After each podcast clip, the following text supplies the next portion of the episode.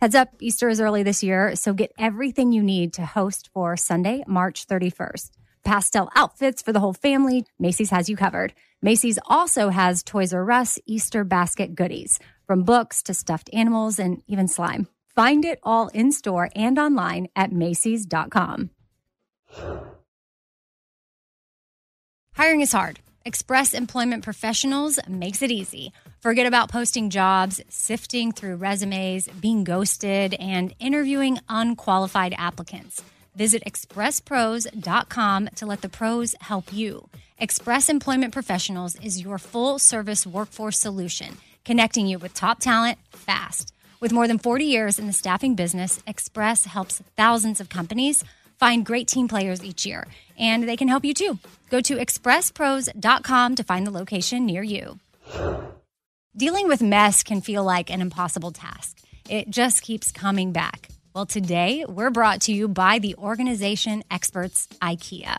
IKEA knows that we all have those areas in our homes consumed by mess, whether it be the chair that collects all your clothes or the monstrous pile under your bed. That's why IKEA makes affordable wardrobe organizers, underbed storage, and other solutions that help you easily take back that chair and conquer the mess monster under your bed. Visit IKEA to explore more. You can't afford mess, so IKEA makes storage affordable.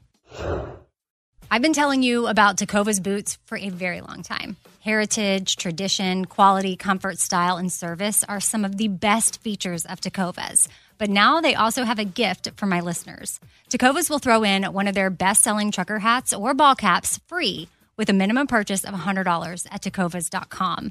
Just use code BONES at checkout. That's B O N E S at tecovas dot com.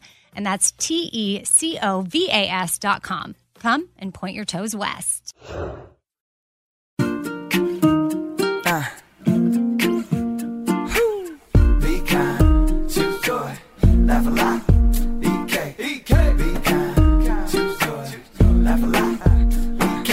Roll things, little food for your soul, things. Life ain't always pretty, but hey, it's pretty beautiful things. Laugh a little more things, tight tighten up your core things. Said E K, you're kicking it with four things with Amy Brown. Happy Thursday, everybody! I have got to tell you, I am super excited for y'all to hear this chat that I have today with Steven Young. He's the founder of Home Street Home, which is an organization in Nashville that serves the homeless. And what is special about Steven is he was was homeless himself for five years. And he does all four things with me. He came over to my house the day after Thanksgiving and we talked. And this is a long one, but I encourage you to listen to all four things, even if you have to break it up or, you know, listen to it on the faster speed so that you can get through it if you don't have the time, or maybe take a couple of days to listen to it. I mean, it's not like super long. I mean, Mary and I did a gift guide that was about this long, which, by the way, that gift guide is still up. If y'all have not listened to it, that was last Thursday's episode. And you can go to radio amy dot com to access links to any and everything we talked about,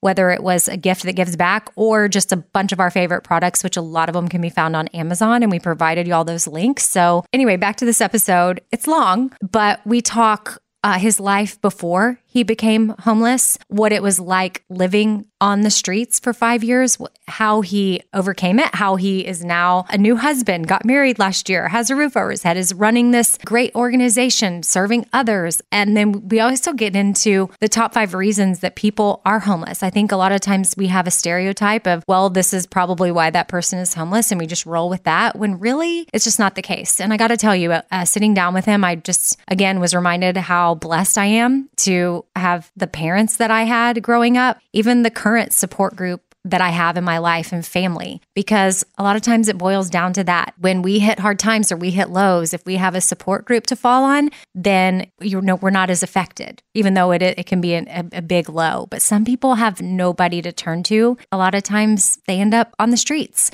So I found it to be interesting um, when he went over the five reasons why people are homeless, then also how we can be responding to people on the streets, because I kind of confess to how I handle it sometimes, and he just shares little things that mean the world to people that are standing on the corner when you're driving by. So it's a really inspiring listen. I hope you are encouraged by it and that maybe you'll think about how you can serve others in your community year round, not just this time of year, the season of serving and giving, um, but year round. So hope you enjoy it. And before we get into our little chat, I guess I'll just go ahead and say, since it's such a long interview, I'm not going to do a little shout out at the end. Normally I do an email shout out, but I'm just going to let this interview roll and we'll pick up with the email shout outs next week. But um, just know, I guess today's Thursday. So that cutoff for our Four Things customized totes, Four Things totes that are customizable. If you want to get one specifically for like a girl in your life, your sister, your mom, your best friend, and you're still trying to figure out her favorite four things, we made these little cheat sheets. You know, they give you examples of things that may even trigger. You see hot yoga written on the cheat sheet that we made and be like, oh, well, my mom doesn't love hot yoga, but she loves kickboxing. So you might put that on there or something cute, or she loves taking long walks. If you see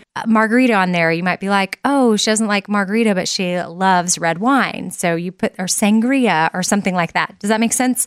So these are little cheat sheets we made to help you come up with the four things because we get it. It can be really hard. But anyway, long story short, the cutoff is basically now, and we don't want to threaten, and we're, there's zero pressure to order.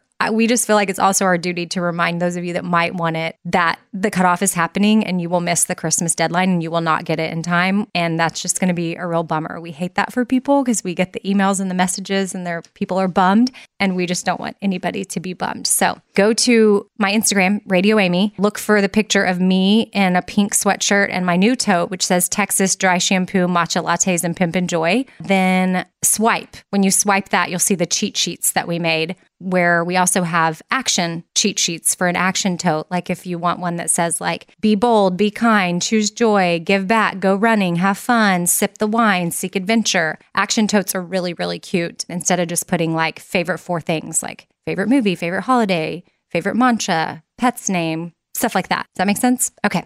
All right. Enough of that. Just wanted to do my little P S A there on how Four Things Totes, you better order them like right now. radio amy dot com if you want to link to Shop Espoir, or four things dot com, shop espoir dot com, however you want to get there. Just get it ordered if you wanted to. All right. Here is Steven Young. I hope y'all enjoy the interview. He is awesome. And tell your friends about this episode too, because I think it's a good one.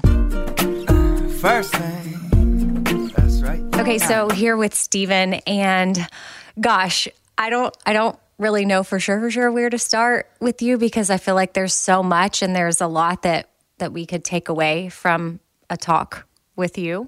Um, but first, before we get into this time of year, I mean, people are listening to this. I mean, podcasts are weird because people can listen to it. They might be listening to it six months from now, but a lot of people, if they're consuming it right away, it's for us, it's like November, December. You're at my house the day after Thanksgiving. Right. So, uh, you know, it's that time of year where people start to reflect on what they're thankful for, and they have a heart of gratitude. And then they start to realize that some people don't have that. And then we're, Christmas is right around the corner. So it's, you know, Jesus is the reason for the season, and it's a season of giving, and like, right. oh, shoot, I better figure out a way to serve others. Right. Mm-hmm. And so before we started recording, Steven was talking about how his cell phone was blowing up. I mean, this time of year, every year, never fails. Emails, website visits, cell phone calls of people wanting to to serve and serve the homeless. And what what is your response to them? We're going to start with this little thing, but then we're going to go back to the beginning of when you, what your life was like before you were homeless, and then when you became homeless. But really quickly, because I know a lot of people listening right now are like, oh, I'm so glad I get to listen to this episode. I want to know how I can serve the homeless this holiday season. But what is your response to that? Well, first, let me preface what I'm fixing to say with this. Yes. We appreciate any effort, any time of year. Oh, and I know you do. And I will never try to dissuade someone from loving on our friends. Mm-hmm. However, well, I want you to say this because I'm one hundred percent guilty of this, not necessarily in just the homeless capacity. There's a lot of different things people find ways to serve and give. It's not just the homeless, but something about this time of year sparks it within us, and that's when we act. And right. I'm guilty of it, right. So I want you to say it because I want to hear it too. I tell people when they contact me now, uh, we want to do something for the homeless. Mm-hmm. You know, it's the Christmas season. And like I said, I appreciate that. But here's the facts. Number one, a homeless individual over the next six weeks will not be able to use the amount of stuff that they're going to get. They're not going to be able to eat all the food that's going to be put in their hands because it's just overwhelming. People, to use the coin the old phrase, people are coming literally out of the woodwork this time of year, and that's great. That's awesome. But what happens, and this is what I tell people when they call or they send me an email wanting to help, I tell them, if you really want to help, get back a hold of me in February or March. Because what happens, come January first, that flood cuts off immediately. And for the next two to three months especially, they're not seeing anybody. Mm. They're not getting anything extra. It's kind of like the season's over. Everybody goes back to the real world. Yeah. And back to their jobs, back to their routine. And I'm not saying they intentionally forget about our homeless friends, but it's cause and effect. And when they get back into that routine and the holiday spirit kind of starts to dwindle and wane, our friends are kind of off to the side again. Mm-hmm. And I experienced that myself when I was homeless. And so, yes, please, if you want to help, help. Contact me. I'll give you all kinds of uh, options. But if you could do us one big favor, and when I say us, I'm talking about myself and our friends on the streets, continue that in January and February and March and April and all through the year. Homelessness is twenty-four seven, three sixty-five. Mm-hmm. It never takes a break. There's never a day off. And the need is also twenty-four seven, three sixty-five. Okay, so walk us through when you became homeless, a little backstory of what your life was like before, and then what landed you in that position. And then, you know, later we'll get into what it was actually like for you. And then, you know, when you came out on the other side, and y'all, he has an amazing story of his, I don't know if you're talking about your wife that's now your wife again now. There's there's so much to Steven, and, and his heart is really big, and I love because you've actually been there and lived it, so you really know. Because I think there's some stuff, or sometimes I think as well-intentioned as some people are and as good as what they are at serving and helping others, they, they maybe haven't lived it, and they don't know the exact uh, needs and the empathy and the feelings of what... I like that you say our friends on the streets are are going through. Right. Um, so I feel like you're you're giving us an inside look at that. And um, so take us back to what, why do you have that experience? Well, originally I would say things just kind of fell apart in my life back when the economy crashed and we went through the recession. My business went south. Uh, I tried to hold on too long before I decided to make other moves, and by the time I decided to make other moves, the snowball had gotten so big that there was just no way to bail myself out. But what I've learned since then is to understand how I truly became homeless, we have to go back to my childhood. Okay. I came from a very abusive home, both of my parents, physically, emotionally. Uh, my one safe place back then was church. My parents were all about the look, what they wanted people to see. So we were in church, and I loved it because that got me out of the hell I was living in at home, mm. even if just for a few hours. So at the age of twelve, uh, I gave my life over to Christ. And three months later, I went to my first summer youth camp, church camp. And during that week, I was molested by one of the deacons at church. Mm. And that put me on a path at that point that, as my therapist tells me, was the first step to my becoming homeless, because the life I led after that point, and I tell people, I didn't quit believing in God. I started hating God, because for me, that was one of his chosen people. At twelve years of age, this was a deacon. And to me, a deacon was someone that was handpicked by God. So this God that I was told was going to love and protect me, it was my opinion that he allowed this to happen. So I hated God.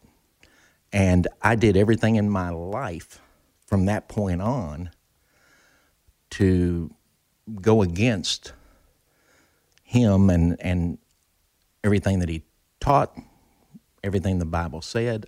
I just went off the rails. And it was a roller coaster. There were times in my life I was extremely successful. There were times in my life I was flat broke because of that roller coaster ride that I was on. I tell people that eventually led me to a point of what I say was a God wink, but in my case was a smack on the head. Mm-hmm. He was trying to get my attention. And uh, I had a pastor friend of mine tell me one time, he said, "You're not going to understand what I'm fixing to tell you, Stephen." He said, "But you were called to be homeless." And I looked at him and I said, "Okay, you're going to have to explain that one." And he said, well, he said, "I knew at an early age that I was going to be a pastor." He said, "So I went to school, I got my degree, I went through internships. Everything I did was to lead up to being a pastor." He said, "This was God's purpose for you in the beginning." He said, "He just had to get your attention." And he said, "Where I went to college to get my education," he said, "those almost five years on the streets for you was your training to do what you're doing now." He said, "That was your college." And uh, I look at back at that now, and, and I can see the bigger picture. And everything that led up to me ending up being on the streets. Mm. Okay.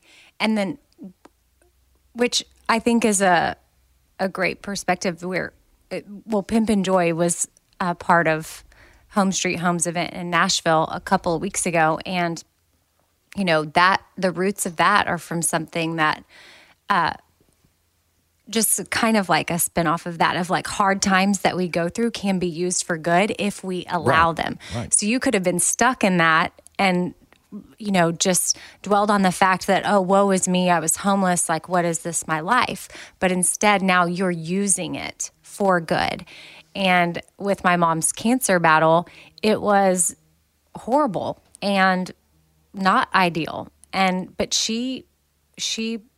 knew she wanted to choose joy, but she knew that the joy, where the joy was coming from, and right. that was the Lord.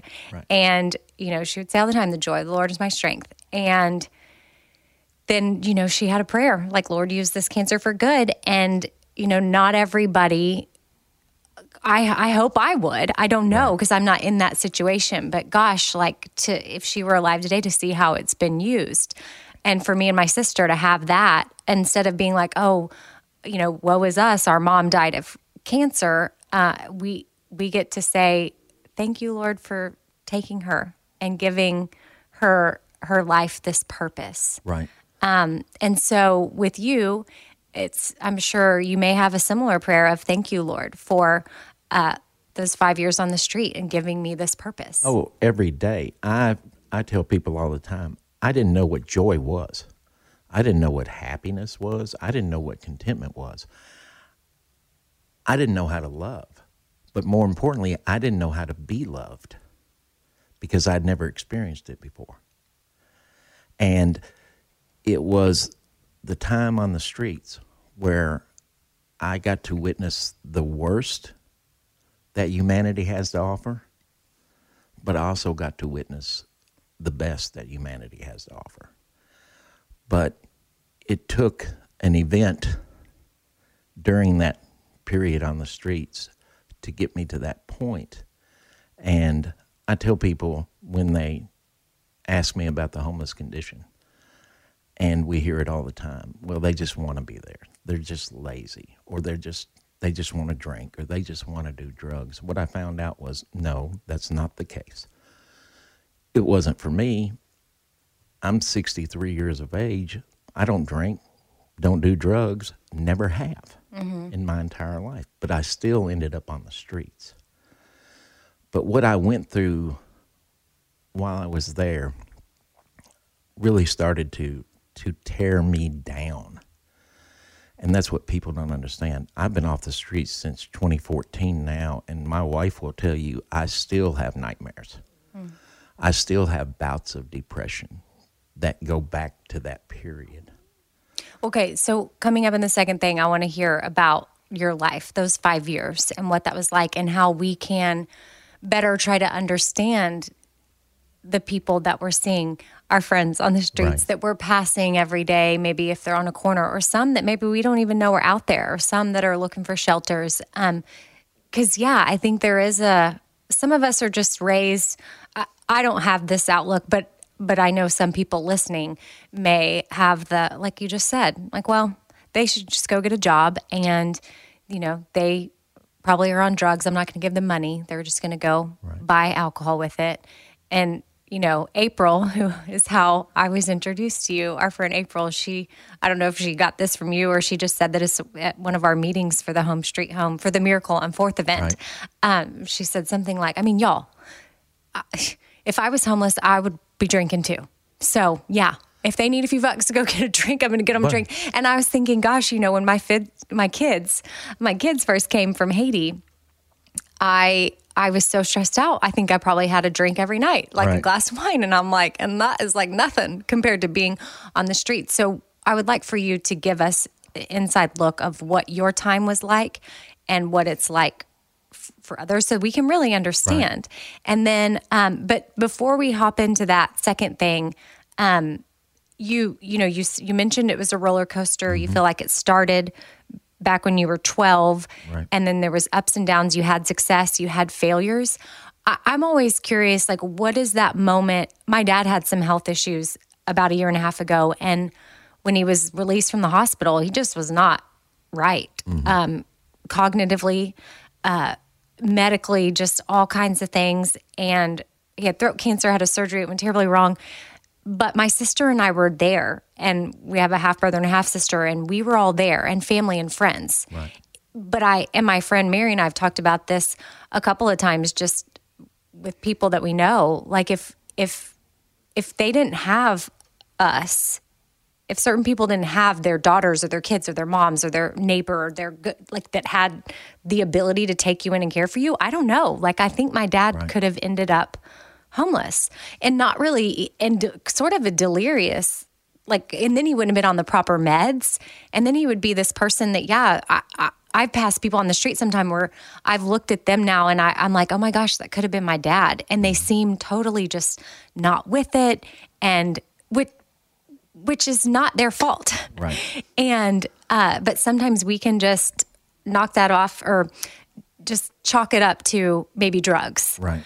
And that just was, it may not be the case. And that certainly would not have been if, if it wasn't for my dad having a support group. If people don't have a support group, that's what happens. So what, where was your support group and why?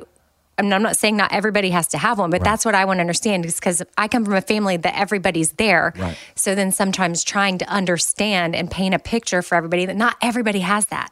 No. And excuse me. Uh, You said something very important uh, when you when you say support group. Mm-hmm.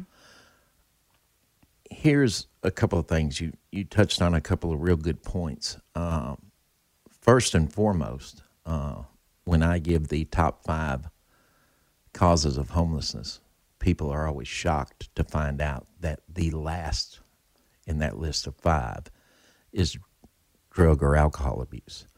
That only accounts for less than seven percent of the homeless causes, uh, homelessness causes. And people seem kind of shocked. And they always come back with, well, but I see so many that are drinking and this, that, and the other. And I go, yes, that is a result of the homelessness. Okay, that's what April was referring to. Not not the cause right. okay. of the homelessness. Uh, but so that's a, a very important point that I try to stress to people. Uh, unless you've lived it, unless you know what it's like being out there, you might not be able to wrap your head around that. But they're trying to kill the pain. They're trying to escape from their reality because their reality is horrible at best.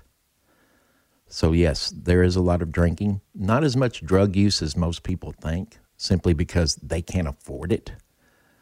Alcohol's a lot cheaper, but they're trying to escape from their daily existence, and that's what it is. It's, it's an existence. It's not living. Mm-hmm. It's existing.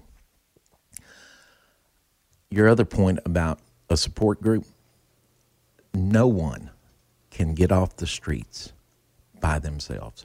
I didn't. I had someone that stepped in and was bound and determined that he was going to help me get my life back. So people think that the homeless condition is a self-induced condition. In other words, you did something mm-hmm. to end up out on the streets. So you just need to fix that. I was homeless for almost five years. I had a mother and four brothers living right here in Nashville. They couldn't tell you whether I was dead or alive because they didn't care. Mm. Now, part of that was my fault because of the life I led. But they were also embarrassed about where I'd ended up. Mm. And my two oldest brothers and my mother passed away while I was on the streets, and I was not allowed to attend the funerals. Mm. Uh, Gosh. I tell people all the time when I'm training new volunteers and people who want to get into outreach, uh, stay away from the family question right up front, because a lot of times...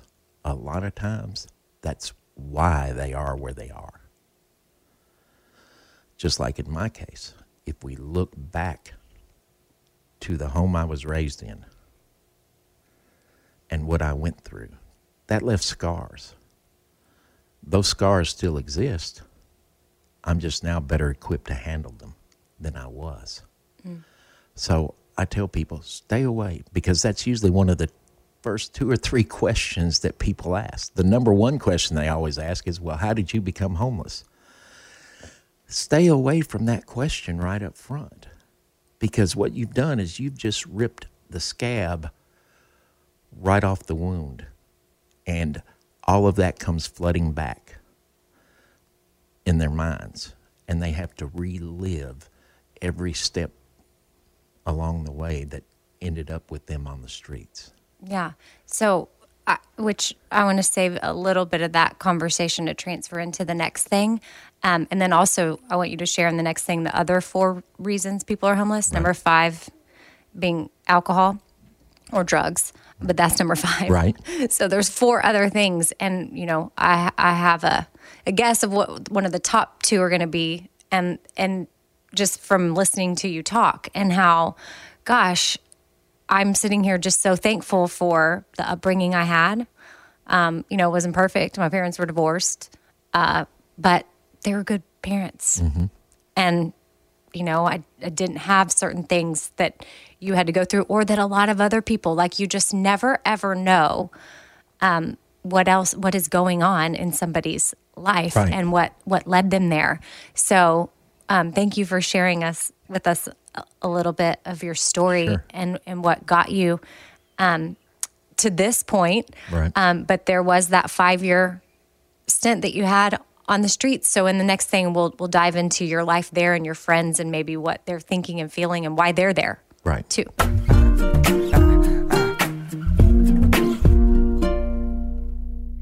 Let me tell you about this one hundred percent Mongolian cashmere sweater that I got for fifty dollars.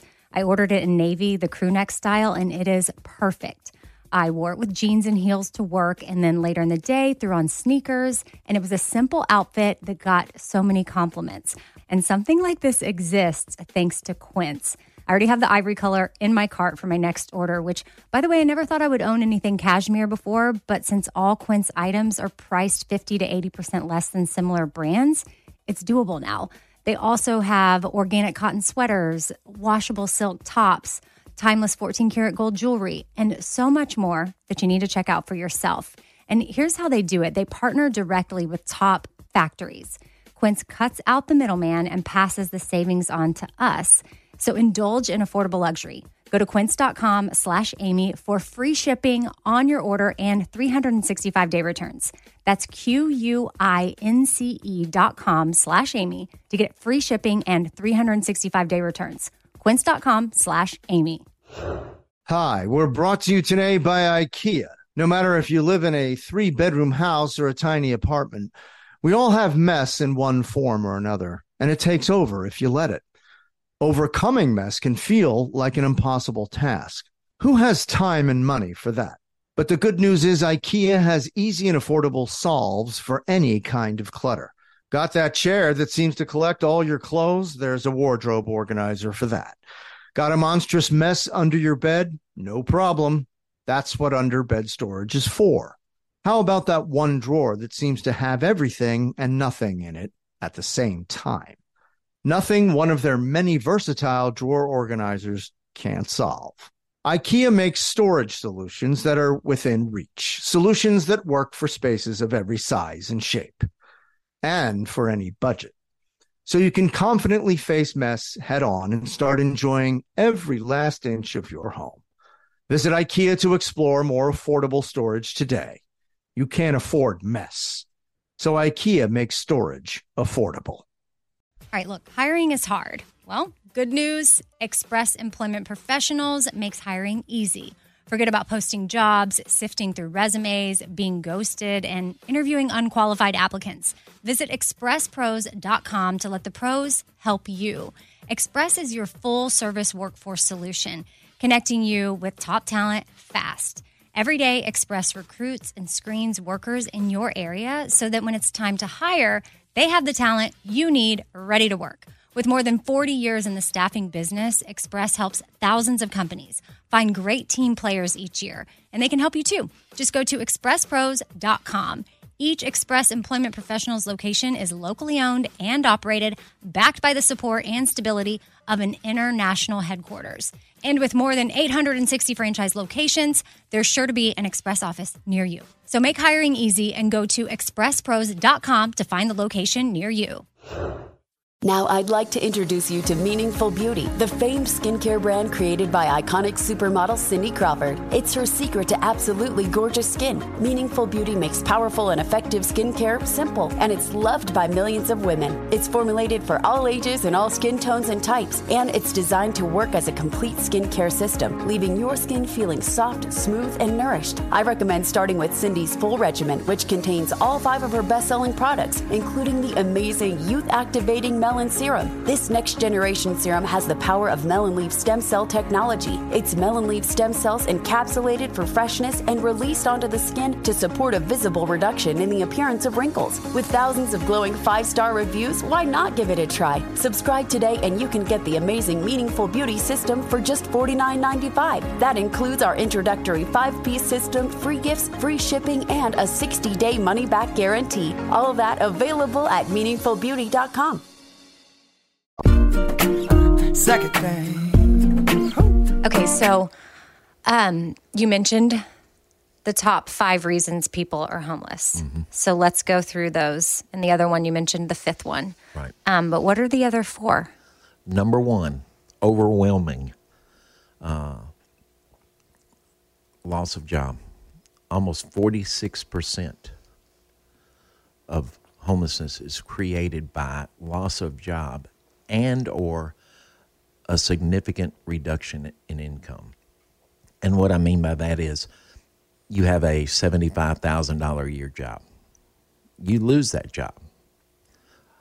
The only other job you can find at the time is going to pay you fifty thousand dollars. Well, you still have a seventy-five thousand dollars a year mortgage, a seventy-five thousand dollars a year car payment, a seventy-five thousand dollars a year lifestyle. It doesn't take long at fifty thousand dollars to not be able to afford the lifestyle you used to have. People lose jobs for a lot of reasons, uh, but let's say I'll give you an actual story, true story. This young man uh, was raised in a family that were roofers. His grandfather started a roofing company. His father continued with that roofing company. He was brought up in that business. That's what he was doing, making real good money, until he slipped one day, fell off the roof, broke his back. He can no longer be a roofer. That's all he knew. He didn't have any other trade skills. Mm. He had been born and bred and raised to be a roofer. Financially, he could no longer live the lifestyle he was living, mm-hmm. which eventually led to a pretty ugly divorce. Uh, then child support that he was having difficulty paying. Uh, he continued to work at whatever he could find. Uh, but he today lives in a tent here in Nashville, works full time, but he can't afford to pay his child support and rent an apartment. Oh, gosh. So he lives in a tent, gets up and goes to work every day so he can pay that child support. There are more stories like that than there are, they're just lazy. They just want to drink, or they just want to do drugs. Mm-hmm. I had a gentleman that was an attorney. He was in a bad car accident. During his recovery period, he got hooked on pain pills. After the doctor quit prescribing those pain pills, he turned to the streets to get them. He got caught in a drug sting. He ended up getting disbarred and losing his license to practice law. Divorce was not far behind, and he just didn't know what to do because, like our friend the roofer, this is what he'd wanted to do all of his life. That's all the training he had ever had, was to be an attorney. And when I first ran into him out on the streets, he was broken in every sense of the word. And he just didn't see a light at the end of the tunnel. And it just took one simple suggestion. And I looked at him and I said, you do not have to have a law license to be a paralegal. You already have the knowledge. Someone will hire you as a researcher, if nothing else, and you can get back into what you love doing. He had never thought of that because he was so overwhelmed by the tragedy that had become his life that he couldn't see opportunity, even if it was right in front of him. And I go back to a statement I made earlier. Nobody gets off the streets on their own. Right. And you mentioned your how you got, well, there was one particular person, right, that you credit to you finally, right, getting off the streets. And um, I think I just decided for the next thing, I want you to teach us, and the third thing, I want you to teach us what we're supposed to say, right, to people. Because obviously, you know, we learned from you a second ago, we should not say, why are you homeless, or how did you get here, or where's your support group, or what? Like those, right, trigger questions, right, anything that could be a trigger question. Mm-hmm. Um, so for you, you, you, let's share a little bit about the person that came into your life and how, what, what they just, he got to know you. Yes. Another thing that has to happen before you can assist or be an integral part of somebody getting off the streets, you have to build a relationship. Right. You have to build trust. Which is what you have done, probably with your roofer friend and, right, your lawyer friend. Right. And yes, so that you were able to finally, and then you again, knowing where they've come from and then you having the wisdom, like you can help them navigate what right. they couldn't see, which a lot of us get wrapped up in one particular circumstance and then we can't see the opportunity. We can't see the bigger picture. We can't right. see outside of what's happening. So you can help well, the, them through that. The biggest drawback uh, to being able to do that is most people don't want to invest the time it takes yes, to true. build that relationship. Mike is a prime example. Mike Dotson, the gentleman that I'm speaking of, that, that is really the reason I'm sitting here today. The first time I met him, I stood on the same corner for five years. And he came pulling up one day, and it was close to a McDonald's, and he came pulling up one day and he said, I don't know if you've eaten breakfast or not, but I bought you a sausage and biscuit. Here you go. I said, thank you very much. And he said, have a great day. And he left. That was it. That was our first encounter. But he kept coming back, and he kept coming back, and he kept coming back. And Mike will tell you, I didn't trust people at that point at all. It took Mike over a year before he ever learned my last name, but he never pushed. He just kept coming back. Sometimes he would just pull up and go, I can't stay, but I was in the area. I've got an appointment down the road. I just wanted to swing by and let you know I was thinking about you. Hope you're having a good day. I'll be back and spend some time with you later. Okay, so how did Mike know that? The, I mean, had had he, had he worked with uh, homeless before? No. He, I mean, he just is a gifted spirit that knew kind of the right. And not that he's the only person out there that does know this, but I feel like okay, a bunch of us are just kind of like I.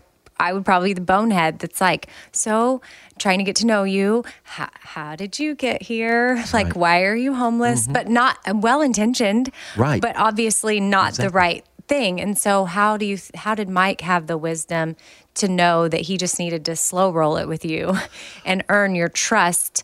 Um, I mean, is it something Mike had done before? No, never. No? He had never Gosh. approached a homeless person before. That's so crazy. Uh, it was just really, according to, to the story, he the way he tells it, it was just God tapping him on the shoulder mm-hmm. and saying, hey. Mm-hmm. But, and we're fixing to start a new program coming up uh, not too long from now, and it's going to be called The One.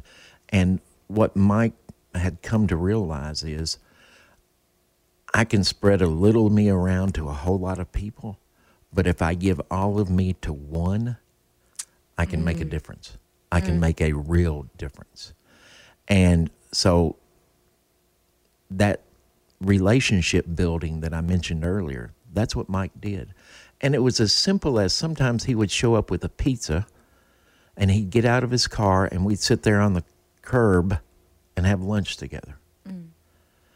Mike. Have it, you heard of the starfish story? Yes. Okay. Yes. That's sort of sounds like to me. Right. Mm-hmm. Mike is, is a good Christian man. He invited me to church one time and never brought it back up. Uh, I'd been church hurt in the past, so I wasn't real receptive to that. But the amazing thing is, as he continued to build that relationship, I'm sitting there one Sunday morning, and the next thing I know, I'm on my way to his church. That invitation, that one invitation that he had given me, almost a year had transpired before that Sunday morning when I woke up and decided I was going to go to church, because I never forgot two things. I never forgot that he invited me, but more importantly, I never forgot that he didn't push it. He didn't try to ram it down my throat. Because as a homeless person, and no offense to church people, or Christians, I differentiate between the two. They really, really are pushy when it comes to our homeless friends and trying to get them. The first mistake they make is they think they don't have a relationship with God because, you know, they see them drunk or they see them this or they see them that. I tell people, you do not want to get into a Bible war with a homeless person because ninety-five percent of them know it backwards and forwards. They mm. can quote it verbatim. They may get drunk. They may do a lot of things. Everyone I know has a Bible, and every one of them I know reads that Bible. Wow. Almost on a daily basis. Hmm. But Mike never pushed it. And the problem is, if you push one of our friends, that distrust they have that has been instilled in them from their experience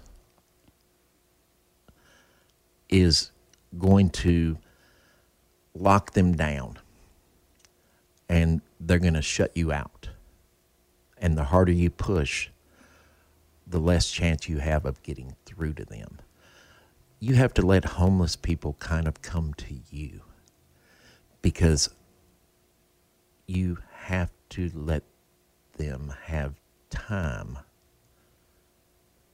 to learn to trust. Mm-hmm. I tell people, you can find out everything you want to know about that person if you don't ask. Because if you ask, they're going to tell you what they think you want to hear. Right. Because that's their experience. If you don't ask and you take that time to build that relationship up, like Mike did with me, they will tell you everything. So, what? Wh- Obviously, you started to build this relationship with Mike.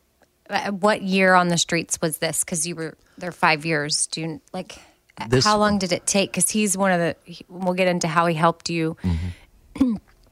get off the streets and you making that that that move. Um, but like, for I've I have so many questions in my head right now. I don't even know where to start, and I know where. And then I'm like, oh gosh, I wish this podcast could just uh, go longer. Um, so. Uh, How were other people different? Like, how were you treated? Like you said, you were on the same corner mm-hmm. uh, every day. And, you know, he was obviously pretty awesome to you. Yes. Uh, how did you feel like with other people? And not that everybody's going to be awesome to you by any means, but I'm like, you know, when people would drive by, like, how does it feel when people drive by and they just don't even look at you? I mean, sometimes they just assume, okay, they're asking for money. I don't have any money, so I'm just going to keep both my hands on the wheel and look straight ahead and not even acknowledge them because I don't have any money and I don't want this to be awkward. What would, what would make your day better if people, even if they didn't have any money or anything to give or whatever you're asking for, whatever, there's a smile and a wave, like how, because obviously not everybody's going to be right. like he was to right. you, um, that one mm-hmm. or whatever, like you were his one, um, which I'm very curious about this new program too. Yeah. All that's rattling in my head right now, but like what, just so that we know when we're in our cars, because I'm guilty of that. Right. Totally. Uh, and then I even, I talk crap to myself after I do it. I'm like, God, that's just so, that's a human. That's why right. are you being a weirdo? Like, don't right. be a weirdo. You would wave and smile to somebody else. Like, why is this awkward? Mm-hmm. So like, what, what kind of interactions did you have, and what would advice be to those of us that are just in our cars driving by that just should, you know, probably be friendly? Well, I'll give you the, the three ways that society interacts with homeless people. Okay. Uh, number one is they're invisible. Mm-hmm. They just don't exist. They drive by. They don't even acknowledge if you wave at them, they're not going to wave back. I think part of that is if they don't see our friends as human beings, then they're okay mm-hmm. with not doing anything. It's disconnected. Right. Yeah. They're okay with not doing anything. Uh, then there are those that uh, they actually, I think, sometimes find enjoyment out of belittling mm. and abusing. Uh, I had a lady pull up one day, and she had her two young daughters in the back seat. She rolled the windows down and said it loud enough where I could hear it. And she said, now, if you two don't start getting better grades in school, if you don't start doing what your daddy and I tell you to do, you're going to end up just like that bum right there. Oh, my gosh. And they were both those two little girls. The look in their eyes. If I could have dug a hole and crawled in it, I would have. Mm. Um, and that's, unfortunately, not a rare occurrence. I had a young man pull up, and this is kind of a good and bad all in one story.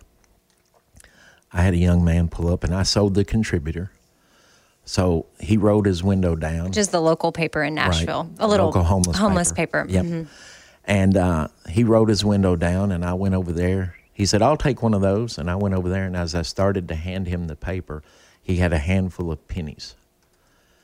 And he threw them and hit me right oh in gosh. the face. Oh, my gosh. Now, and then he laughed and he pulled off. Now, I was standing there. There were like four cars in behind him. I was standing there, and I needed those pennies. So I literally, I'm on my hands and knees, and I'm picking the pennies up. And the next thing I hear, I hear a door slam, car door close. And I hear another car door close. And the two cars that were directly behind him that saw what happened, those two individuals are now on their hands and knees helping me mm. pick up those pennies. Yeah. And gave me a little more on top of that. Oh, okay, you just restored humanity for me a little, yes. for a little bit. I started to think like, I had, you know, the two examples in my head. I had the, you know, the people that are going out and giving one-on-one time with mm-hmm.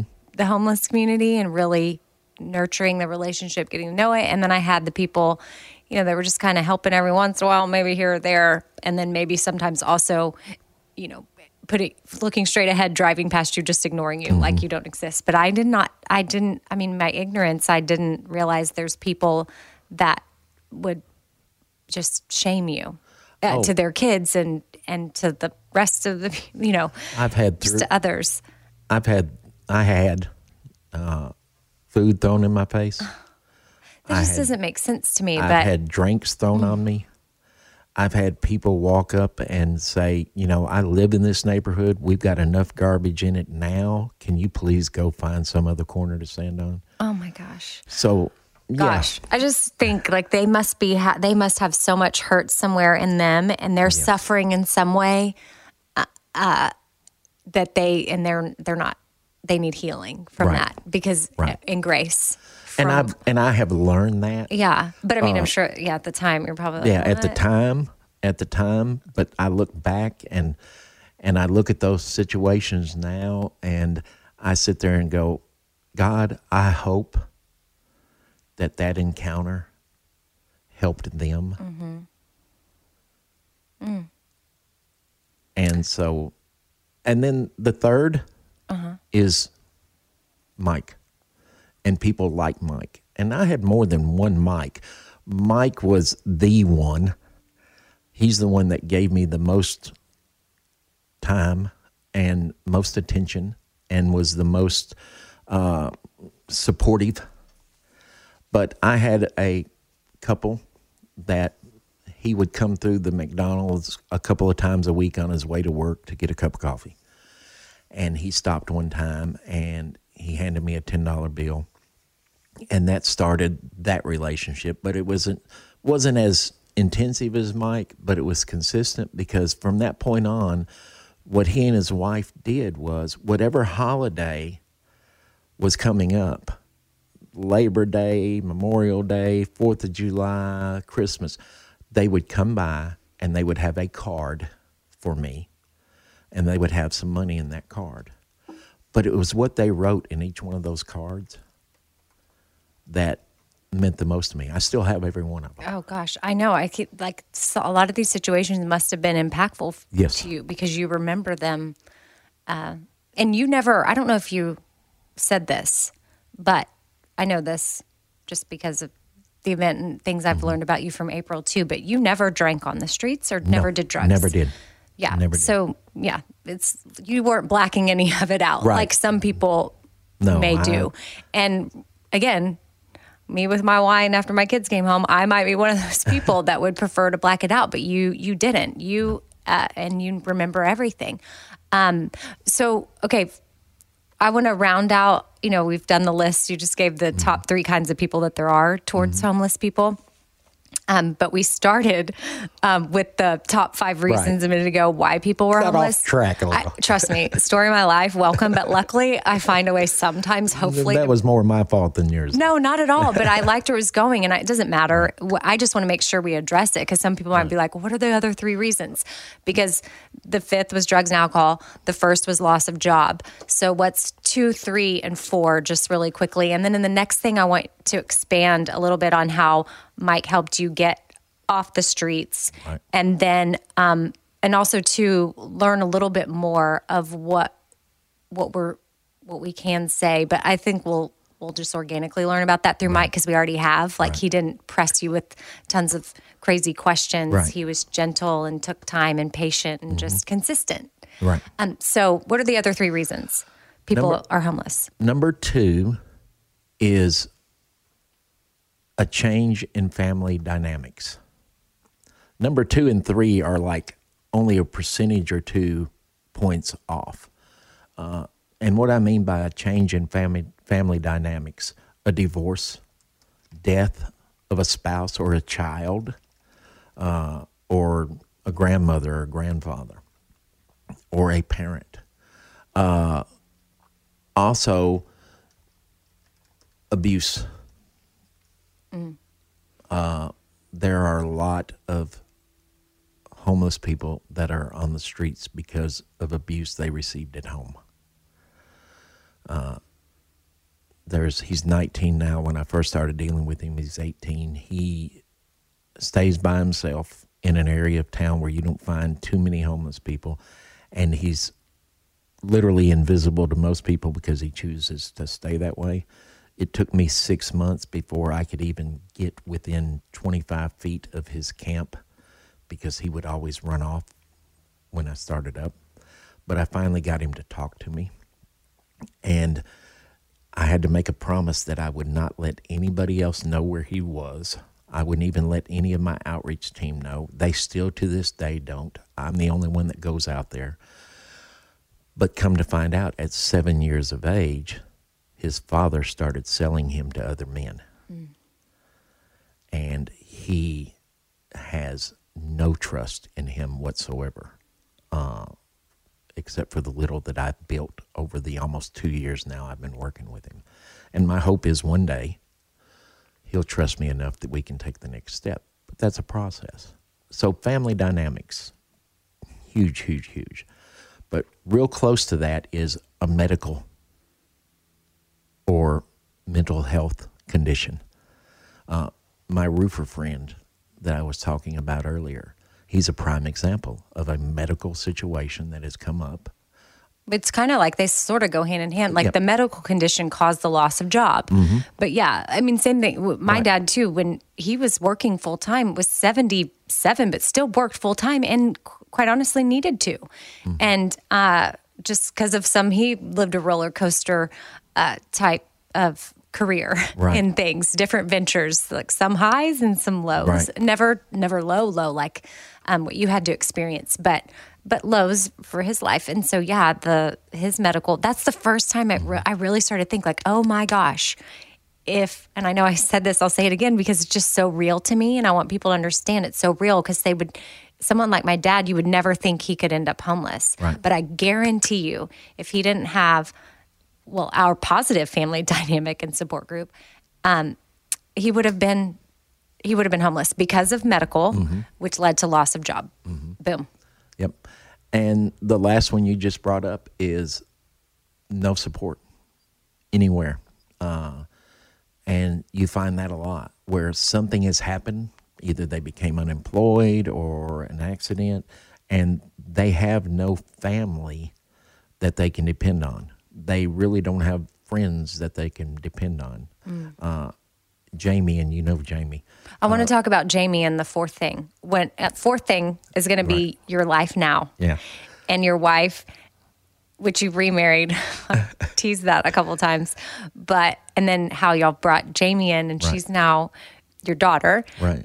But she was homeless, uh, and she, you have a rule. Mm-hmm. And it's you never bring them home. Right. Except which, for Jamie, and we'll get into which, what which happened I, with I, Jamie. He I broke the rule. Broke the rule. Big time. Broke the rule. But um, what were you going to say about her quickly? I just wanted to say we'll talk getting, about her, so don't go well, too much, because no. I'll want you to keep going, then I'll have right. to be like, wait, we got to right. stop. But getting to know her, uh-huh. uh, I looked into her family, and uh, there was no one there. No one. Yeah. No one that she no could one. have turned to. Mm-hmm. And like you said, we'll get into that earlier or, or later. later. And uh, but that's that's it. That rounds it out. Yeah. So it's just to recap, um, where it's a huge misconception, mm-hmm. where a lot of people would think, well, just go get a job, get off alcohol and drugs, and you'll be fine. And that's probably why they're on the streets. And it's just not. They. No. It's so the top five reasons: loss of job. Um, help me out with number two again. Uh, I don't know the order. Loss of job, family. Family dynamic. Dynamic like, changing, divorce, yes. death, uh, medical or mental health conditions. Uh, lack, lack of support, support. Drugs and alcohol. Boom. So you have four other really major things that come before drugs and alcohol.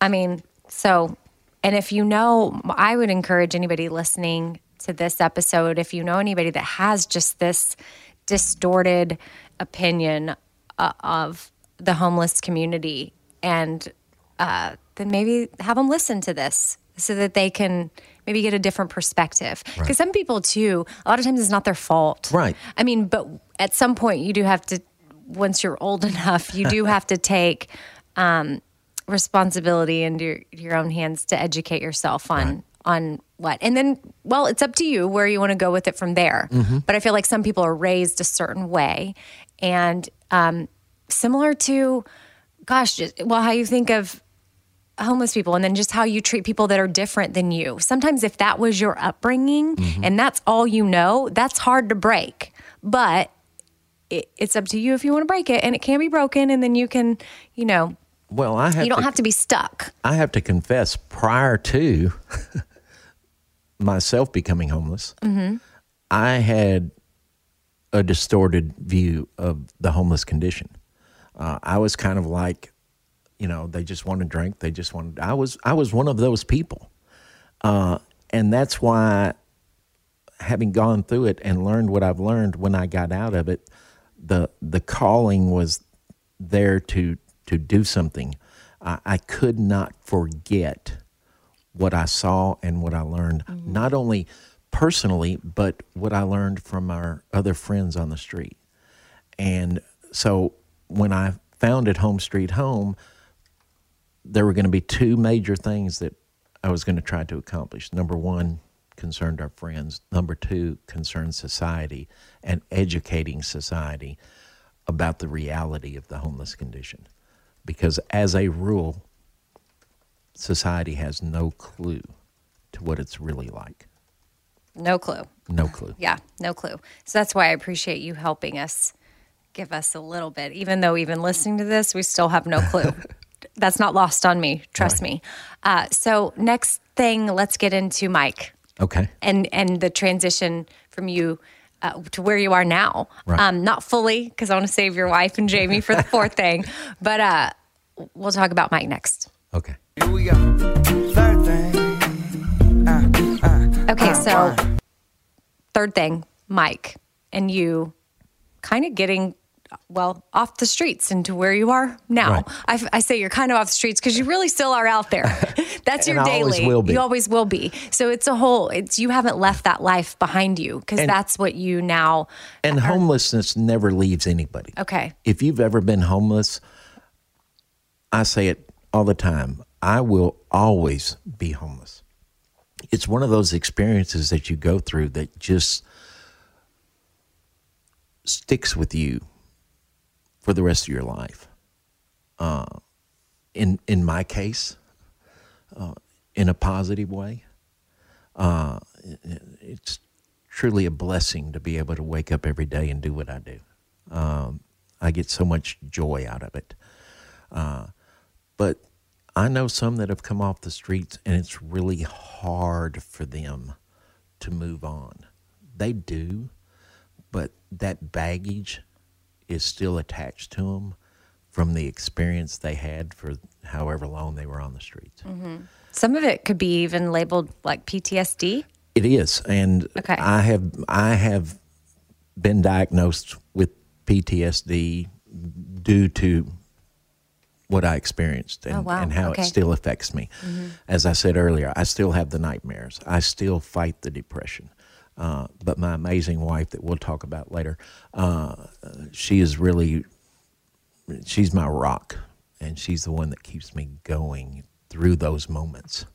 So she's uh, the one keeping you going. How did Mike help get you where you are? As I said earlier, he built that relationship. Now, it wasn't smooth, uh, and it took an incident that I'm fixing to share with you for, uh, I guess, things to really uh, explode between him and I to a point, in a, in a good way, uh, because it opened the floodgates that...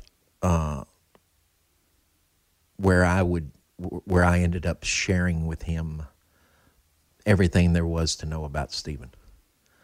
Uh, and that incident took place. It was Christmas Eve, twenty thirteen. I'd been on the streets for quite a while, and I had made a promise to myself that I was not going to spend another holiday season on the streets because it was just the worst time of year to be homeless. And I had come to the end of my rope. Even though I had Mike and I had some other people, it still just didn't outweigh the bad. And I was tired of living the way I was living, and I was going to do something about it. And even though I'd never done drugs, I knew a lot of people that had, mm-hmm. and I knew a lot of people that were. And so I asked a simple question. How many and what kind of pills do I have to buy to end my life? Mm. Mm. And I was told, and I proceeded to start buying them as I could. Oh, my gosh. And that Christmas Eve, twenty thirteen, I was ready to go. Uh, I went over to the, as I tell now when I speak and, and tell my story, I went to the luxurious Hallmark Inn on Trinity Lane, which if anybody ever goes by it, luxury is not one one of those things that pop out. But I could get a room for nineteen dollars and ninety-five cents plus tax, and I'd saved up the money. I had the pills in my pocket, and it was going to be Hotel California. I was going to check in, but I wasn't going to check out. And I tell people I was at peace. I was that far gone that that seemed the only way out for me. And I couldn't live with the pain anymore. I couldn't live with the treatment. I couldn't live with the the feeling that I was a total failure and it was my fault. The shame and all of that that went with being homeless. So I checked in. I went up. I had written out some letters. I didn't know if the people that I wrote the letters to, I didn't know if they would ever read them. But I thought I needed to do that. Uh, I took a shower. I don't know why. Probably because I hadn't had one in a few days. And did some other things. And But I was, I knew what I was going to do, and I was completely comfortable with it. And I'll never forget, I sat down at the little round table that was in the room. And I just happened to, there was a little A M F M clock radio on the nightstand next to the bed. And it was nine o'clock Christmas Eve. It's time. Mm-hmm. The next thing I remember is there was a knock on the door. And it kind of startled me. And as I spun to look at the door and start to say, who is it? I caught the clock again in my vision as I was turning, and it was eleven o'clock. Now, this really kind of, what the heck? The pills were still there. The letter's still there. I was still sitting upright in a chair that had no arms. And I'm thinking, where is two hours gone? Well, then there's a knock at the door again. Only this time there's a voice with it. And the voice says, "Sir, are you checking out or are you staying over?" It wasn't eleven o'clock Christmas Eve. It was eleven o'clock Christmas Day. Wow. I didn't know what had just happened. But there was, I was experiencing something that I had never experienced ever in my life. And that was a peace inside of me that let me know that no matter what happened from this point forward, I was going to be okay. Mm-hmm. It was going to be okay. I had never known that from a child on. I tell people when I speak now, I went across the street. I checked. I had just enough money to pay for another night. I had like eight dollars and thirty-two cents left. I remember that distinctly, eight dollars and thirty-two cents. So I went to the front desk. I paid for another night. And there was this little Mapco. It wasn't even a full-blown Mapco, just one of those little mini Mapcos across the street. So I went over there. They were open. I spent my eight dollars and thirty-two cents on Cokes and chips and candy bars. I went back to the hotel room. I turned the T V on. I plopped down in the middle of that bed.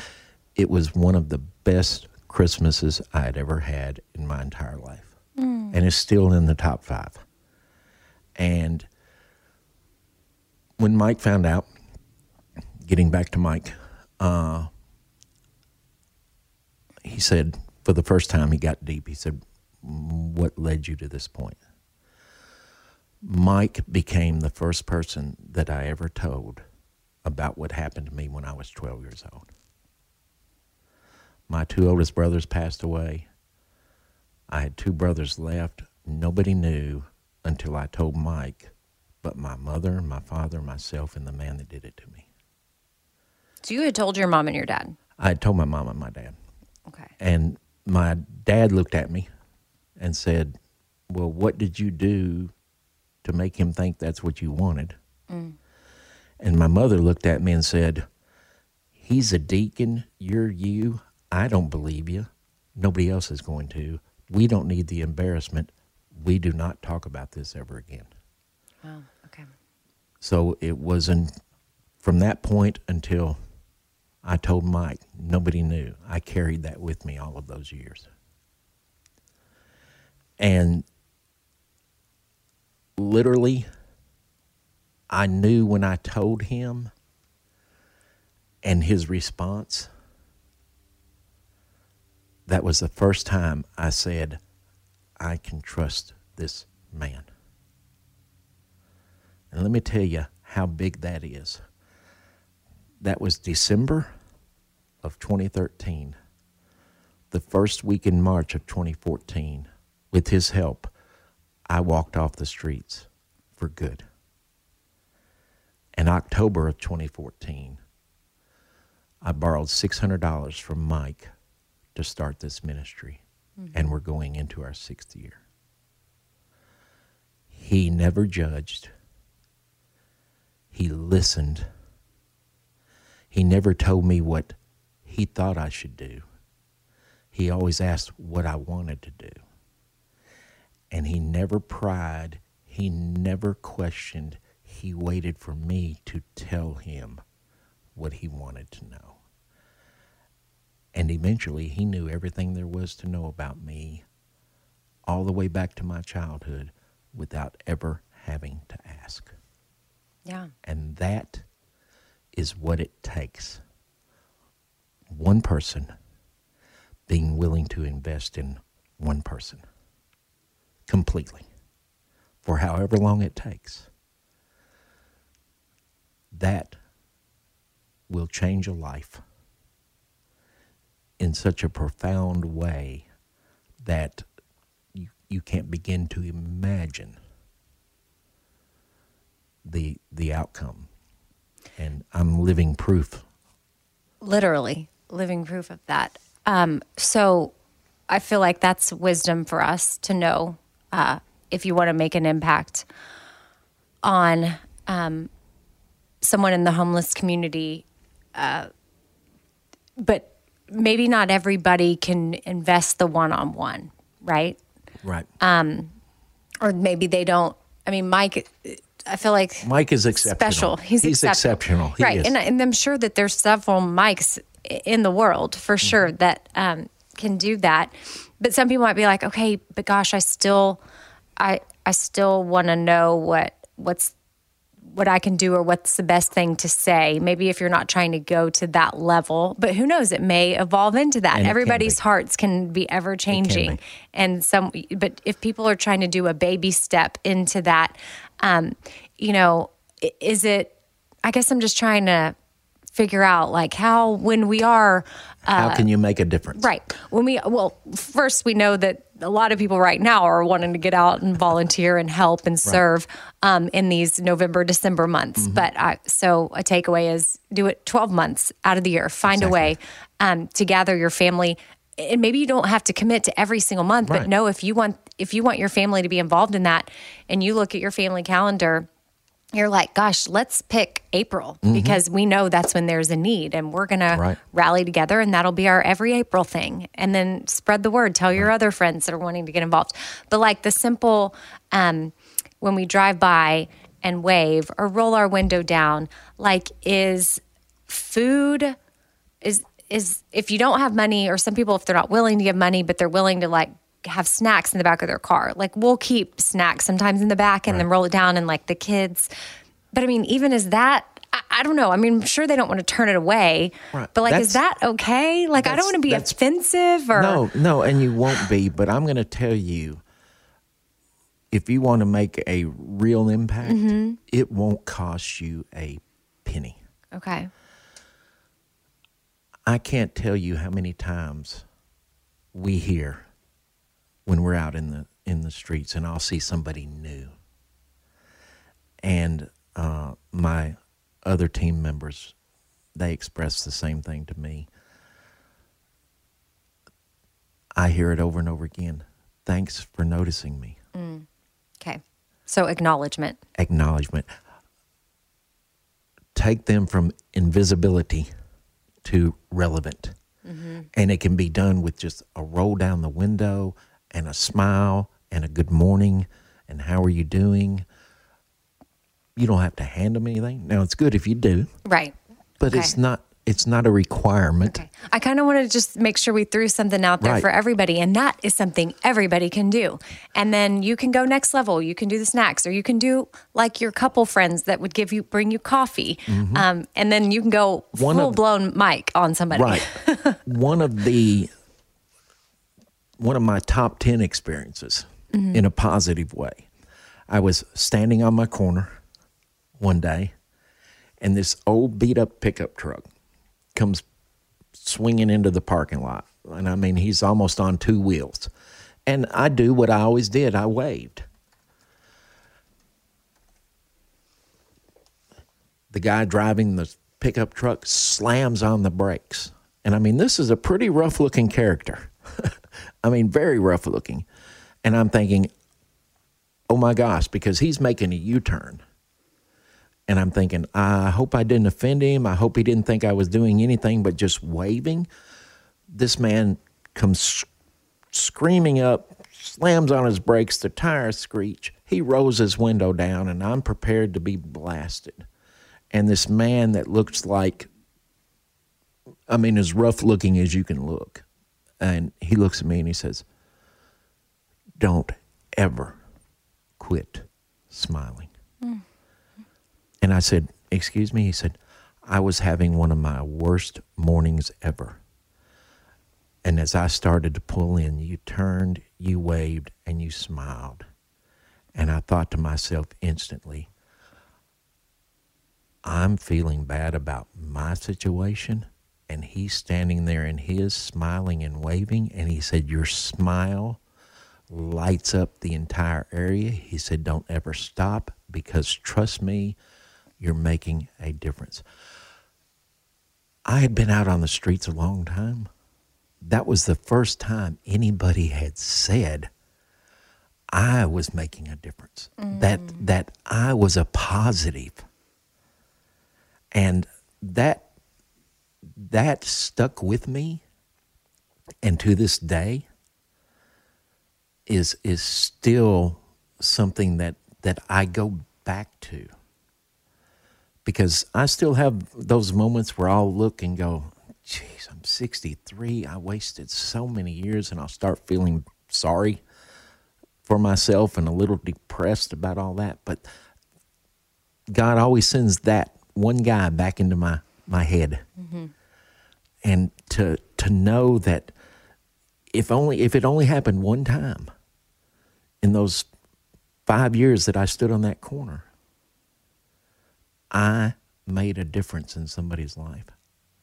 And that's huge. That's huge. And just acknowledging that they're standing there. Roll down the window and say, you know what? Every time I drive by and I see you smile and I see you wave, it makes my day. You could put a one hundred dollar bill in their hand and it not mean as much. Because to most, they are invisible. Mm. To most, they're they're a problem. Right. Oh, to most, okay. they're a they're a drain on society. They're not a good part of society. So giving them that moment to feel like somebody, like they matter, you have no idea the impact it can have, because it may be that one day that was their Christmas Eve twenty thirteen, and you kept that from happening. Mm. Yeah. Powerful. And doesn't cost its dang thing to do. Not so thing. Glad to have that that wisdom. Um, okay, next let's talk about your wife and Jamie, uh, your daughter now. Yes. So, okay, that'll be the next thing. Four Things with Amy Brown. Uh, uh, uh. Okay, so at the Miracle on Fourth event, which I've mentioned a couple of times here, which is how I met Steven, um, which benefits and supports. It's a fundraiser for Home Street Home. It's only the second year. And our right. my friend April, she saw you on the news, and she, it was kind of one of those things. She instantly, her heart, she was like, we have to, we have to help. We have to do something. And, and so it's she, been incredible. She rallied the troops, and uh, people have been helping. So the first year I was out of town or something, I couldn't attend. And this year I got to go, and you had your wife there, mm-hmm. and your uh, Jamie there, who you're adopting, you and your wife are. And okay, so what's crazy is when you got up on stage, like when I saw Jamie and your wife, I was like, oh, that's his wife and his daughter. Like, huh? Uh-huh. But it's not like, it's not this like, oh, okay, that's been his wife for long. And I was like, oh, I wonder. So were they, did they all live on the streets together? I mean, this is really, I just didn't know uh-huh. the full picture. So your wife, first of all, you were married to way back. Way back. And then you got divorced. Right. And then she came back into your life, like what, a year ago? A little over a year ago. Okay. A little so, over a year. And that was because of Facebook, which. Well, that's how she found me. Uh, she was eighteen, I was twenty-two. She was my first, I was her first. This is the way back day, way, way back, back in the day. Uh, but like I said, I was not a good person back then. It lasted a year. We got a divorce. It was kind of ugly. I moved on. She moved on. we hadn't seen or talked to each other in forty years. I didn't even know if she was still alive. She didn't know if I was still alive. Mm-hmm. But a year ago last May, on my birthday of all days, she was sitting at home, and she said, I got to thinking about you, and I didn't know if you were still alive or what, so she started searching. And through a Google search, she found my personal website, my personal blog, then she found the ministry website, then Facebook. So I'm sitting there that evening, and I'm on Facebook thanking people for all the birthday wishes. The messenger window pops up, and it's her after forty years. Crazy. Crazy. Uh... Fast forward, we started talking. A couple weeks later, we got together for dinner. Uh, that July fourth, I proposed again. October the twenty-seventh, we got married. And so you just celebrated a year wedding anniversary. We just celebrated our year anniversary. And I tell people the first time I laid eyes on her again, it was like those forty years just disappeared. We were instantly, and we both knew, and we both knew back then, I just wasn't capable. Uh, she was my my first and my one and only true love. I went through four other marriages that were just train wrecks. Uh, but it's, as I told you earlier when we were just talking before we even started this, she was the final piece to my puzzle. Mm-hmm. And uh, and I told you then, and I'll say it now, I would go through everything I've been through again to end up where I'm at today. And she's a big, huge part of that. She's, and so when you do meet, connect with her on Facebook, and you do meet up and you start dating, and she's like, so what have you been up to? And then she you, knew. She knew. Okay, so she knew. And then she also, it takes a very special person too, to I think marry someone who has dedicated their life to this ministry. Oh, and she has been one hundred percent behind it. Uh, through my personal blog, and which is, gotcha. is no longer up. So she'd already researched. She had done mm-hmm. the research. She knew what I'd gone through. And mm-hmm. and as she told me, she said, I wish I'd have known mm-hmm. because this explains a, a lot. A lot. I was about you to know. say she's probably, as right. your wife. Right. And you had never told anybody no. the stuff you had been through. No. So she, I mean, in her mind, especially if she loved you, she probably would have been like, hey, come on, bonehead, I could have helped you. Right. Right. But gosh, that just makes me think of a lot of the stuff that people are walking around with that you see go through different things in their life or mm-hmm. maybe why they are the way that they are. And then maybe, yeah, if they just had that trust built with somebody or that right. opportunity to open up and share and get help, that it would...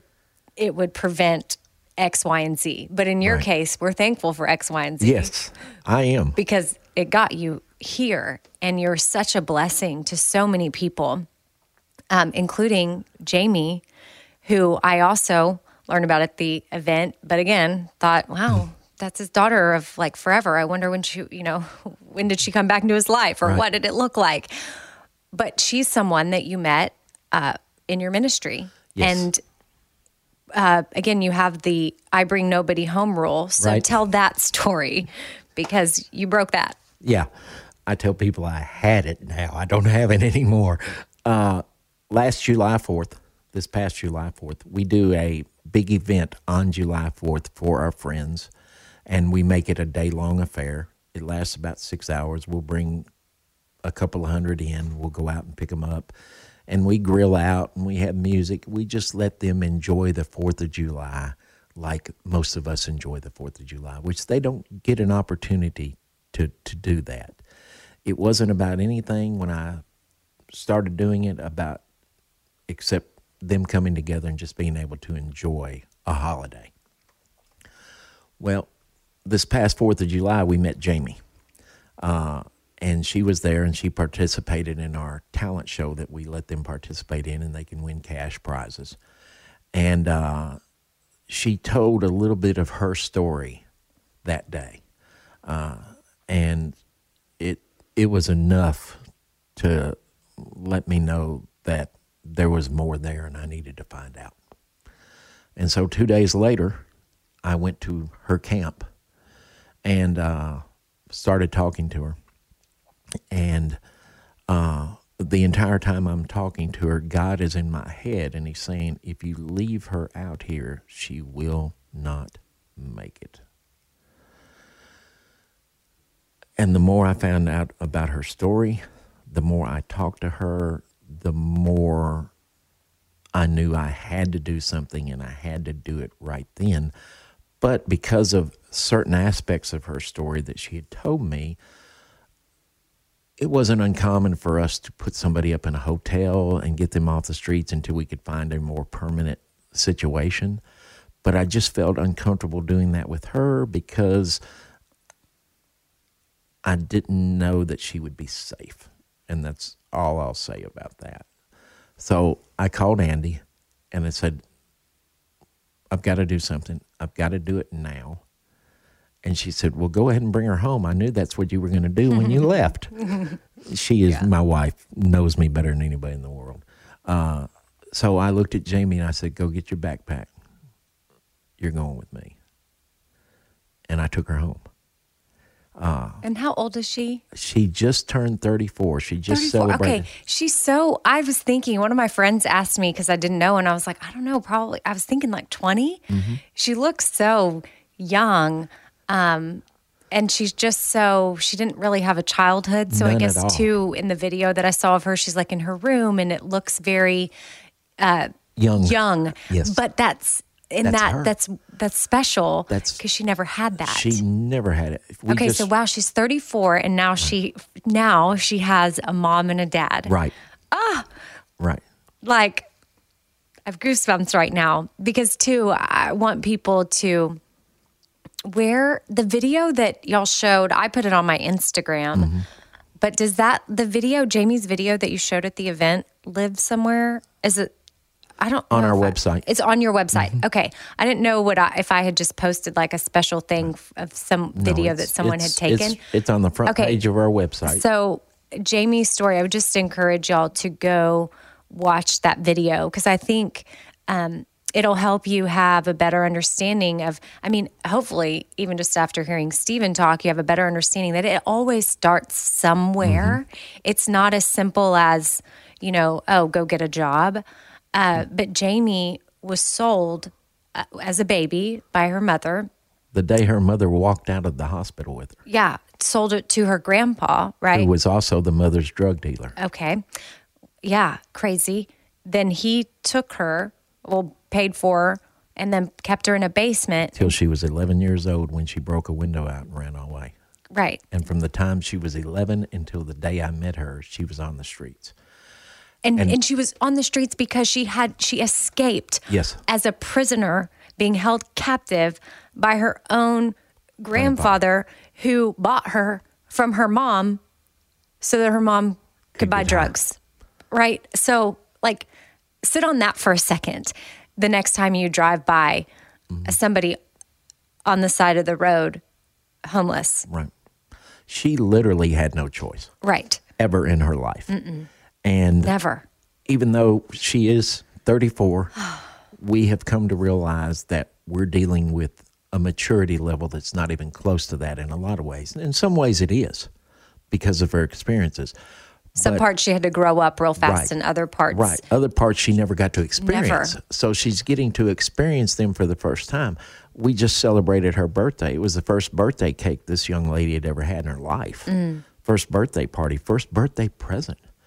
Christmas, it's like we're dealing with a twelve-year-old, you know, because this is all brand new to her. We went Christmas tree shopping the other night, and she's going up and down the aisles at At Home, and she's singing Christmas carols, and she's going, Dad, I love this. I've never gotten to do this. I didn't know all this stuff existed. So it's it's been a joy for us to to to be a part of it. And she's she's an amazing young lady. Uh, they asked her in an interview yesterday, you know, what's your future hold? And we have told her one thing. She doesn't have to be in a hurry to figure it out. Mm. She was very sick. Jamie's five seven, and the day I met her, uh, she weighed ninety-eight pounds. Uh, and you could see the scars all over her from the abuse years and years and years. So took her to the emergency room. Uh, the doctor came back about twenty minutes later and said, she's not going anywhere. And he says, you might get ready for the long haul. And I said, what are we looking at? He said, could be months. She had pneumonia, double pneumonia. She had MRSA in her lungs. She had an infected heart wall, and she had full-blown AIDS. So we didn't know whether she was going to make it or not. Uh, but we weren't going to desert her. And lo and behold, as only God can do, less than two weeks later, her team of doctors comes walking in the room, and they said, we don't know how you got here, but you're going home. Mm. And she looked dead off at him, and she said, I know how I got here. I said, I am loved by the greatest doctor that there ever was, because Andy, my wife, had the joy and privilege of leading her to Christ there in that hospital bed on the day she looked at her with tears in her eyes and said, I'm scared. And my wife said, why? And she says, I'm afraid of dying. And she said, you're not going to die. Why would you be? She said, well, if I do, I won't go to heaven. And my wife looked at her and said, we can take care of that. And led her to Christ. I'd been out in the hallway returning phone calls, and when I came back in, they're both sitting there in the hospital bed, tears in their eyes, and I'm going, but they had these smiles on their face, and I said, what's going on? And my wife looked at her and said, you want to tell him? And she goes, Dad, I just got saved. Mm. And later on, I had the joy and privilege of being able to baptize her. Uh, but she's now, her AIDS is non-transmittable and undetectable. She weighs one hundred fifty pounds, and she's just an amazing young lady. And to to know where I know she has been, for her to be able to even function in normal society as well as she has is nothing short of a miracle. Mm. Wow. Well, um, I appreciate you coming on to talk with us and sharing all of these, all the things that we talked about. I feel like um, somebody listening right now, uh, everybody listening can have a takeaway. They can't all be a Mike. They can't right. all be a you. Uh, uh, but I but feel like you gave us something. But they can all make a difference. But we can all make a difference. And yeah, now the starfish story is just yeah. in my head of like that one person, the one-on-one, but your one-on-one doesn't have to be a deep dive no. into everything and trying to, but, but but if you feel called to do that, I would encourage you to listen to that. Mm-hmm. If you feel the little whispers, like listen to that. But But if not, the smiling, the waving, the acknowledging, that is, I feel like that's my biggest takeaway. I feel like I learned a lot talking with you, um, but a big, big takeaway is the acknowledgement and how huge and valuable that is to somebody. Yes. Um, because who wants to feel invisible? Right.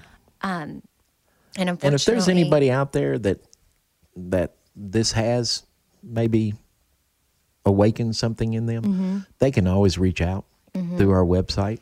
Yep. And I'll be more than happy to talk to them. I'll be more than happy to give them any guidance that they, they may need. Yeah, and that's uh, Home Street Home T N for Tennessee, home street home T N dot org. Right. And a lot of you listening don't live in Tennessee, but uh, reach out in your community. Try to figure out different organizations you can partner up with or work with, because um, there's, there's a Steven, not exactly this Steven, but there's hopefully likely a, a Steven in a community that, um, you know, has the wisdom um, to lead you in the right direction if you want to truly serve and serve in, in the right way. Um, and there's so many great organizations throughout. Um, and what, what would you say quickly before we go now? I just had this one question. Like, I've always heard homeless people uh, like socks mm-hmm. and eggs. Boiled eggs, hard-boiled eggs. Is that true? It, it, it, it. Me personally, I'm not a big hard-boiled egg guy, but you know, it. Do, they do. Uh, I tell people socks, but I come with a caveat on everything I say, having lived it. Yeah. Okay? And I appreciate that. I would rather you spend three or four dollars on one good pair of socks, preferably wool, mm-hmm. than to spend six dollars on ten pair. Because what you have to understand is those, you're not doing laundry. Those yeah, those ten pair are not going to last. They might wear them socks every day, twenty-four seven for months. Mm-hmm. So they have to hold up. Right. And uh, foot problems are huge within the homeless community, obviously. Uh, so a good pair of socks can eliminate a lot of those problems. So invest in one good pair and really change one homeless person versus investing in ten not so good pair and giving ten homeless people just a moment. Mm-hmm. Yeah. I like that. Thank you for that advice mm-hmm. because, yeah, I feel like a lot of times we want to just be like, oh, I'm going to run to Walmart or Target and buy this big ten pack and pass them out. Mm-hmm. But the wisdom we just gained right now is go get a, some smart wool, one nice pair. Right. Um, or it doesn't even have to be that. I'm just throwing out a brand. Doesn't have mm-hmm. to be that brand, but a nice wool sock, mm-hmm. one pair, and give it to one person. Right. Okay. All right, Steven. Well, thank you for coming by. Well, thank you and, so much for um, having me. I enjoyed getting to to know you and more about your story. And um, if others want to know more, again, how they can help, um, Home Street Home is where you can find Steven in Nashville. But um, if you don't follow have follow us on Facebook. Oh, Facebook. Follow yeah. us on Instagram. Facebook. It's how Steven and his wife got back together. And that's it. Social media sometimes can be a real downer. Yes. But it also can do really awesome it's, things it like does that. Some, some amazing uh. things. Be kind to joy. Laugh a lot. E K. E K. Be kind to joy. Laugh a lot. Casserole thing. Little food for your soul thing. Life ain't always pretty, but hey, it's pretty beautiful thing. Laugh a little more thing. Tight, tighten up your core thing. Said E K, you're kicking it with four things. With Amy Brown. Dealing with mess can feel like an impossible task. It just keeps coming back. Well, today we're brought to you by the organization experts IKEA. IKEA knows that we all have those areas in our homes consumed by mess, whether it be the chair that collects all your clothes or the monstrous pile under your bed. That's why IKEA makes affordable wardrobe organizers, underbed storage, and other solutions that help you easily take back that chair and conquer the mess monster under your bed. Visit IKEA to explore more. You can't afford mess, so IKEA makes storage affordable. I've been telling you about Tecovas boots for a very long time. Heritage, tradition, quality, comfort, style, and service are some of the best features of Tecovas. But now they also have a gift for my listeners. Tecovas will throw in one of their best-selling trucker hats or ball caps free with a minimum purchase of one hundred dollars at tecovas dot com. Just use code BONES at checkout. That's B O N E S at tecovas dot com. And that's T E C O V A S dot com. Come and point your toes west. All right, this show is sponsored by BetterHelp. It's a simple truth that no matter who you are, mental health challenges can affect you, and how you manage them can really make all the difference. That's why everyone should have access to mental health support that meets them where they are and helps them get through things. Now, BetterHelp provides online therapy on your schedule. It's flexible, simple to use, and more affordable than in-person therapy. Connect with a licensed therapist selected just for you. Learn more at better help dot com. That's better, H E L P dot com. better help dot com. Hey, hey, it's Malcolm Gladwell, host of Revisionist History. eBay Motors is here for the ride. Your elbow grease, fresh installs, and a whole lot of love transformed one hundred thousand miles and a body full of rust into a drive entirely its own. Brake kits, L E D headlights, whatever you need, eBay Motors has it. And with eBay Guaranteed Fit, it's guaranteed to fit your ride the first time, every time, or your money back. Plus, at these prices, you're burning rubber, not cash. Keep your ride or die alive at ebay motors dot com. Eligible items only. Exclusions apply.